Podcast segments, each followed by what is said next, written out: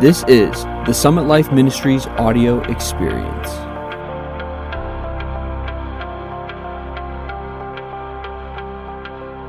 Hi, welcome to the Age Changer Show brought to you by Summit Life Ministries. My name is Carmen Furrow. This is my husband, Len Furrow, the founder of Summit Life Ministries. Our mission at Summit Life Ministries is to elevate, equip, and empower. Elevate the church's vision to see our identity through God's eternal purpose. Equip believers to live with an eternal perspective and empower believers to live supernatural lifestyles in faith filled obedience. On the show this week, we've been focusing really on the ascension and exaltation of Christ, how he's gone before us, and that this is another one of those shared experiences we have with Christ, the pattern son. Yes. Well, again, we want to just tell everybody Merry Christmas. We've emphasized that uh, all week this week because Jesus is the reason for the season. And we just want to say to everybody that uh, this becomes a powerful moment in which it can be a teachable moment, uh, not only for us, but for our families. So I, I, just encourage you as parents, for those of you that still have parents or children in the home, uh, to whether you're a grandparent or a parent, take and center mm-hmm. your family around the purpose uh, for this season, and that is Christ Jesus. And I know that sometimes uh, we have our traditions and we have uh, the things that we do to bless our family, but you never want to make the, the second or the third or the fourth thing the main thing. Yeah. The point of our life is to make the main thing the main thing.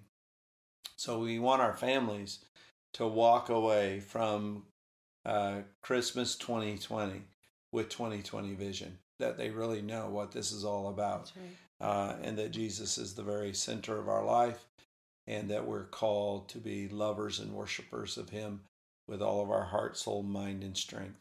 Now, uh, Carmen, where we left off in yesterday's episode is we talked about how that he was raised, he was seated, mm-hmm. not for himself alone, but he was raised, ascended, and seated mm-hmm. uh, on our behalf. We were in his heart, we were wow. in his mind.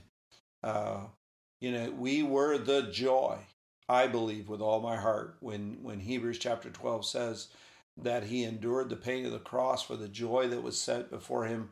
I believe a part of the joy that that gave him a strength to endure uh, the the passion of the cross, the suffering of the cross, was that he would see that his suffering was successful to accomplish what it was intended to, to produce. Mm-hmm. And that was the destruction of Satan, his kingdom, de- destroying the power of sin and death, and that we would be able to be with him where he was going yeah. to be.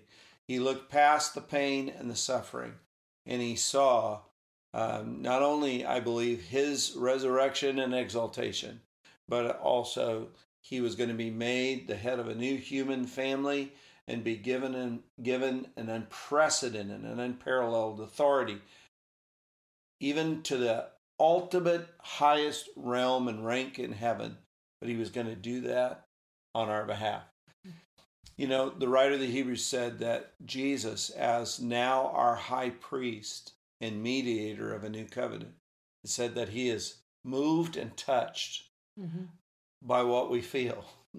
so that now he's seated and he knows the struggle of what it what it's like to live in a fallen planet in a fallen world yeah. uh, with the vulnerability of weak flesh jesus understands our pain he understands the travail many times of our heart and soul.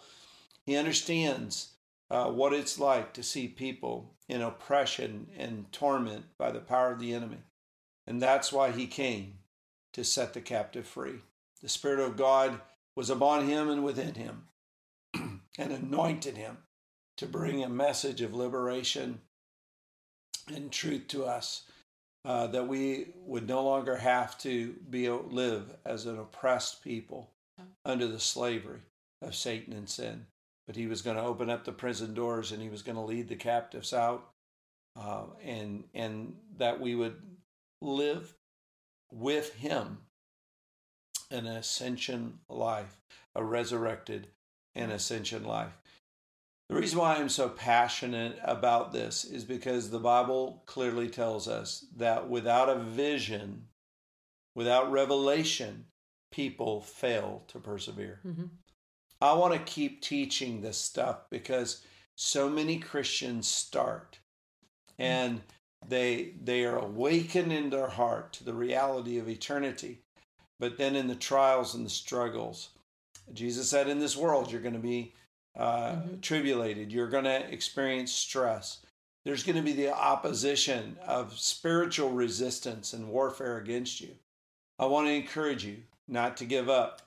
I want you to uh, lay a hold of the one and apprehend the one that is apprehended and laid hold of you. I want you to persevere mm-hmm. until that moment where when your faith will turn into sight uh, all of the things that we've gone through on this side, we will look at it in a different way yeah. on that side.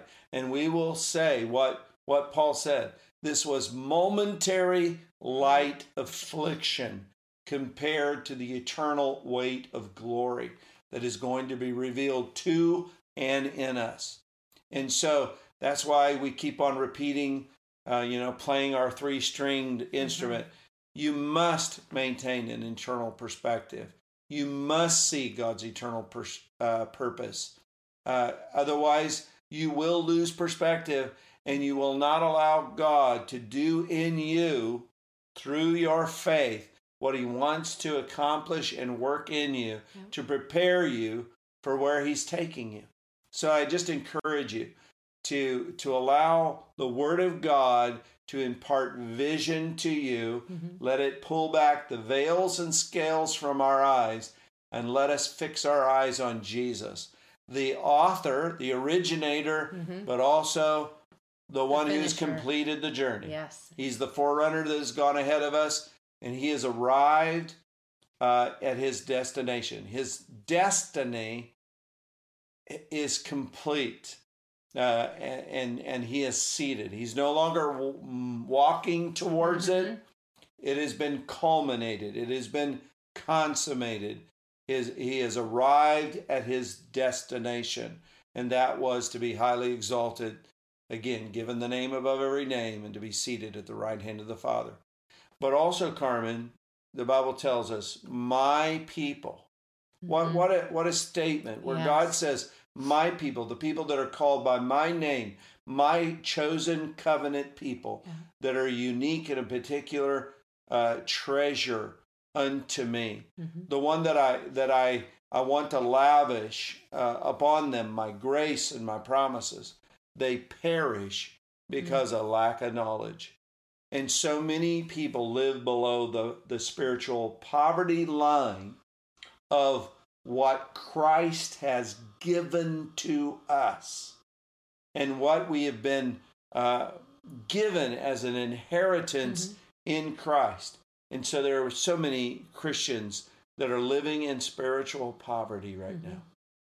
Carmen, there is an illustration that to me so poignantly uh, points out how God's people perish because of lack of knowledge. Mm-hmm. You know that there is a, a pastor and a preacher, which is one of my favorites. He was known as the Prince of Preachers, Charles Spurgeon, who pastored a church in uh, London. Mm-hmm. And when he went to that congregation, was sent and appointed to that congregation, it had gone through a steep period of decline. Many people were fleeing the urban center of London, mm-hmm. going out to suburbs very similar to what what is happening oh, into a lot of our cities now uh, where people want to escape the busyness of a urban center and and high crime and pollution and all things like that. Uh, but he went there, and God used his teaching, preaching ministry to give birth to a powerful church in in the heart of London that really uh, rocked that city uh, with the gospel. Well, I like to share uh, this story from his life and ministry because it totally illustrates mm-hmm. this thing of how people perish because they just don't know the truth. They they do not mm-hmm. know the word of God. And sometimes when we hear the gospel, we we hear it so much we become dull of hearing. Because mm-hmm. we think, well, I, I know, I already I, know I already know that. I've heard mm-hmm. that. You don't know um, all of the story. When we talk about the ascension and the exaltation of Jesus, it's it's almost something that is read, but it's read over, and we don't see the importance and the impact of that to us as an interactive experience of sharing mm-hmm. life in Christ. And that reality right now, because we're not just positionally seated, mm-hmm.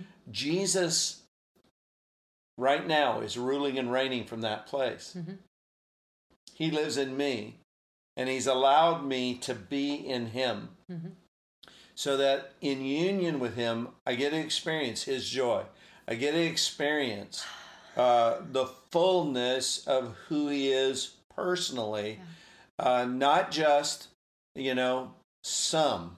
It said, we read in Ephesians, it said that he has done this on behalf of his church so that his headship can can bring from that headship into his body an expression of his fullness and life that he will fill everything everywhere. Well, if I'm not connected to the reality of his ascension and exaltation, and I'm not sharing in his life experience in a contemporary way, I'm not receiving more of who he is. Mm. So then, how can I express the fullness of his life into this realm in which he's called me in this moment mm-hmm. to be able to express his life and his power?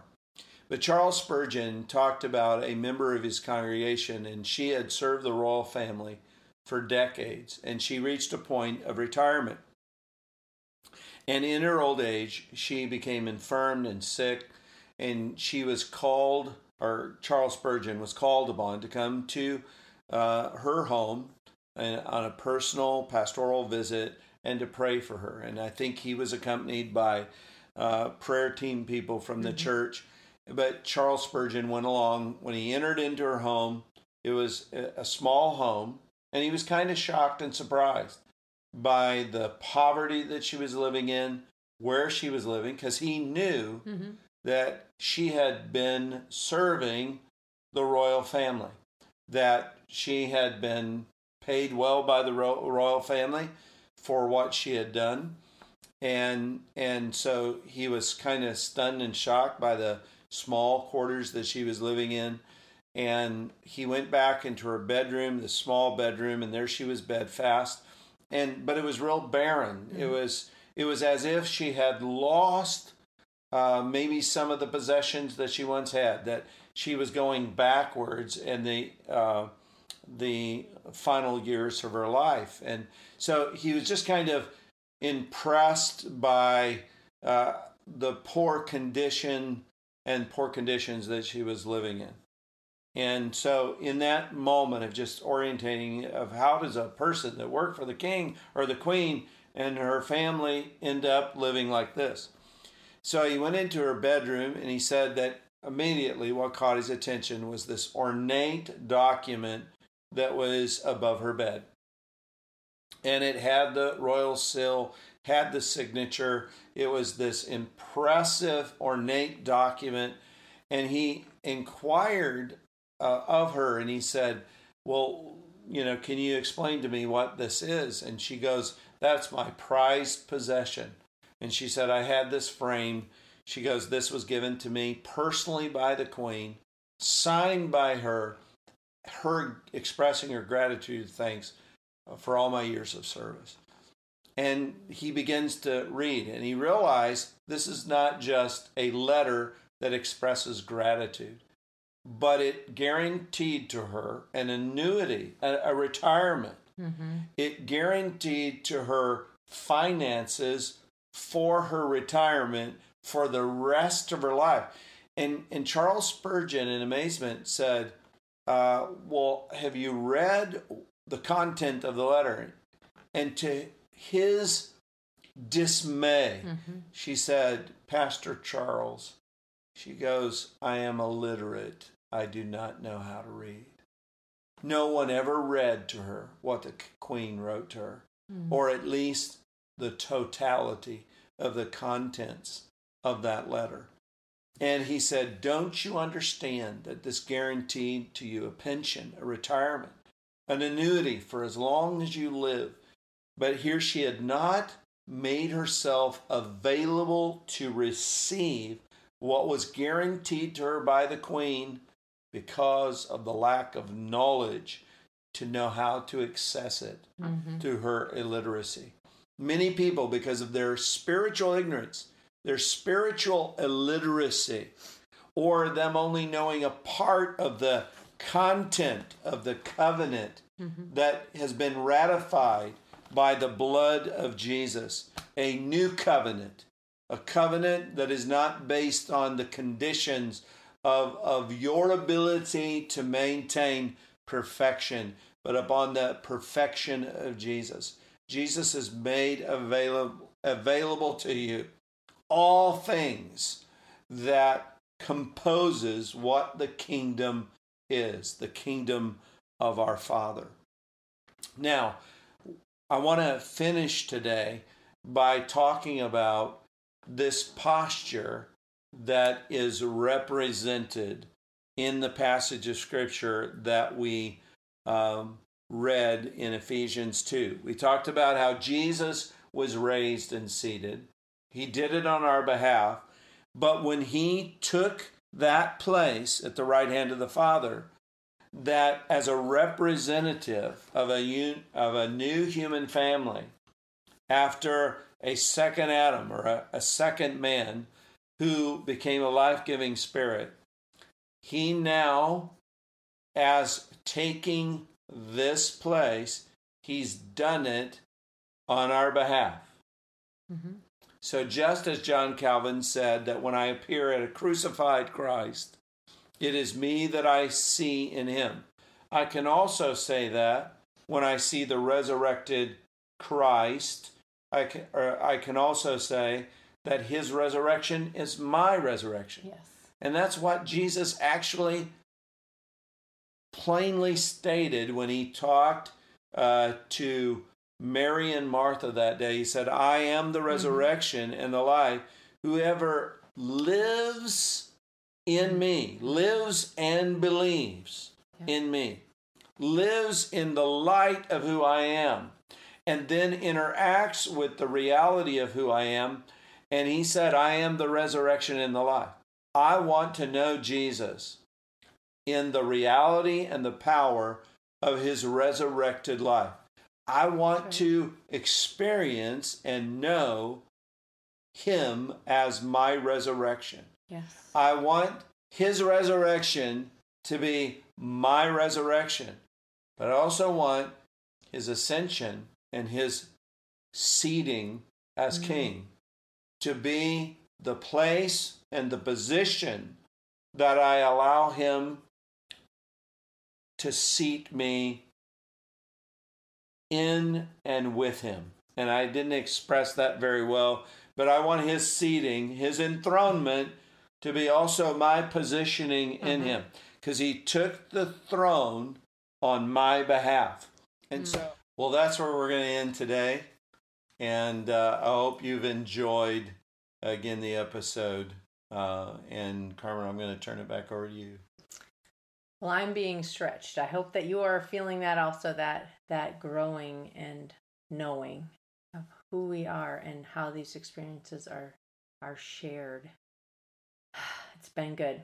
If you would like more information about Summit Life Ministries, you can go to summitlifeministries.com and um, find really all the videos, all of our information there. If you have questions when you're watching the Age Changer show, we would really like to hear them. So if you could please in the comments send us your questions. Every Friday we do a question and answer show and we would like to address those. So please share with us. If you could share our episodes so that other people find out about um, Summit Life Ministries and they can hear and be encouraged as we walk this life together, as we're growing in Christ, as we're finding out um, about these shared experiences and how we can live um, the life of Jesus now as we're being changed into his image, how we can release that or in our lives. Um, we would be appreciative of that. Also on the social media platforms, you can like, you can follow, you can subscribe on um, Twitter, Instagram, Facebook. Those things that all, that all of those things would help us, and we really appreciate you doing it.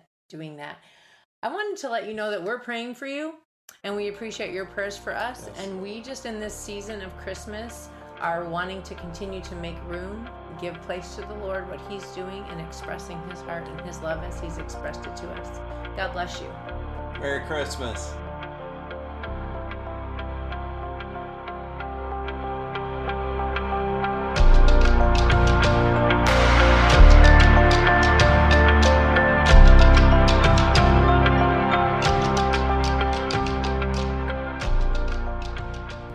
What's up, everybody? This is Josh Furrow from the Summit Life Ministries team. I just wanted to thank you for tuning in to the podcast. Make sure you subscribe, leave us a review, and have a blessed week.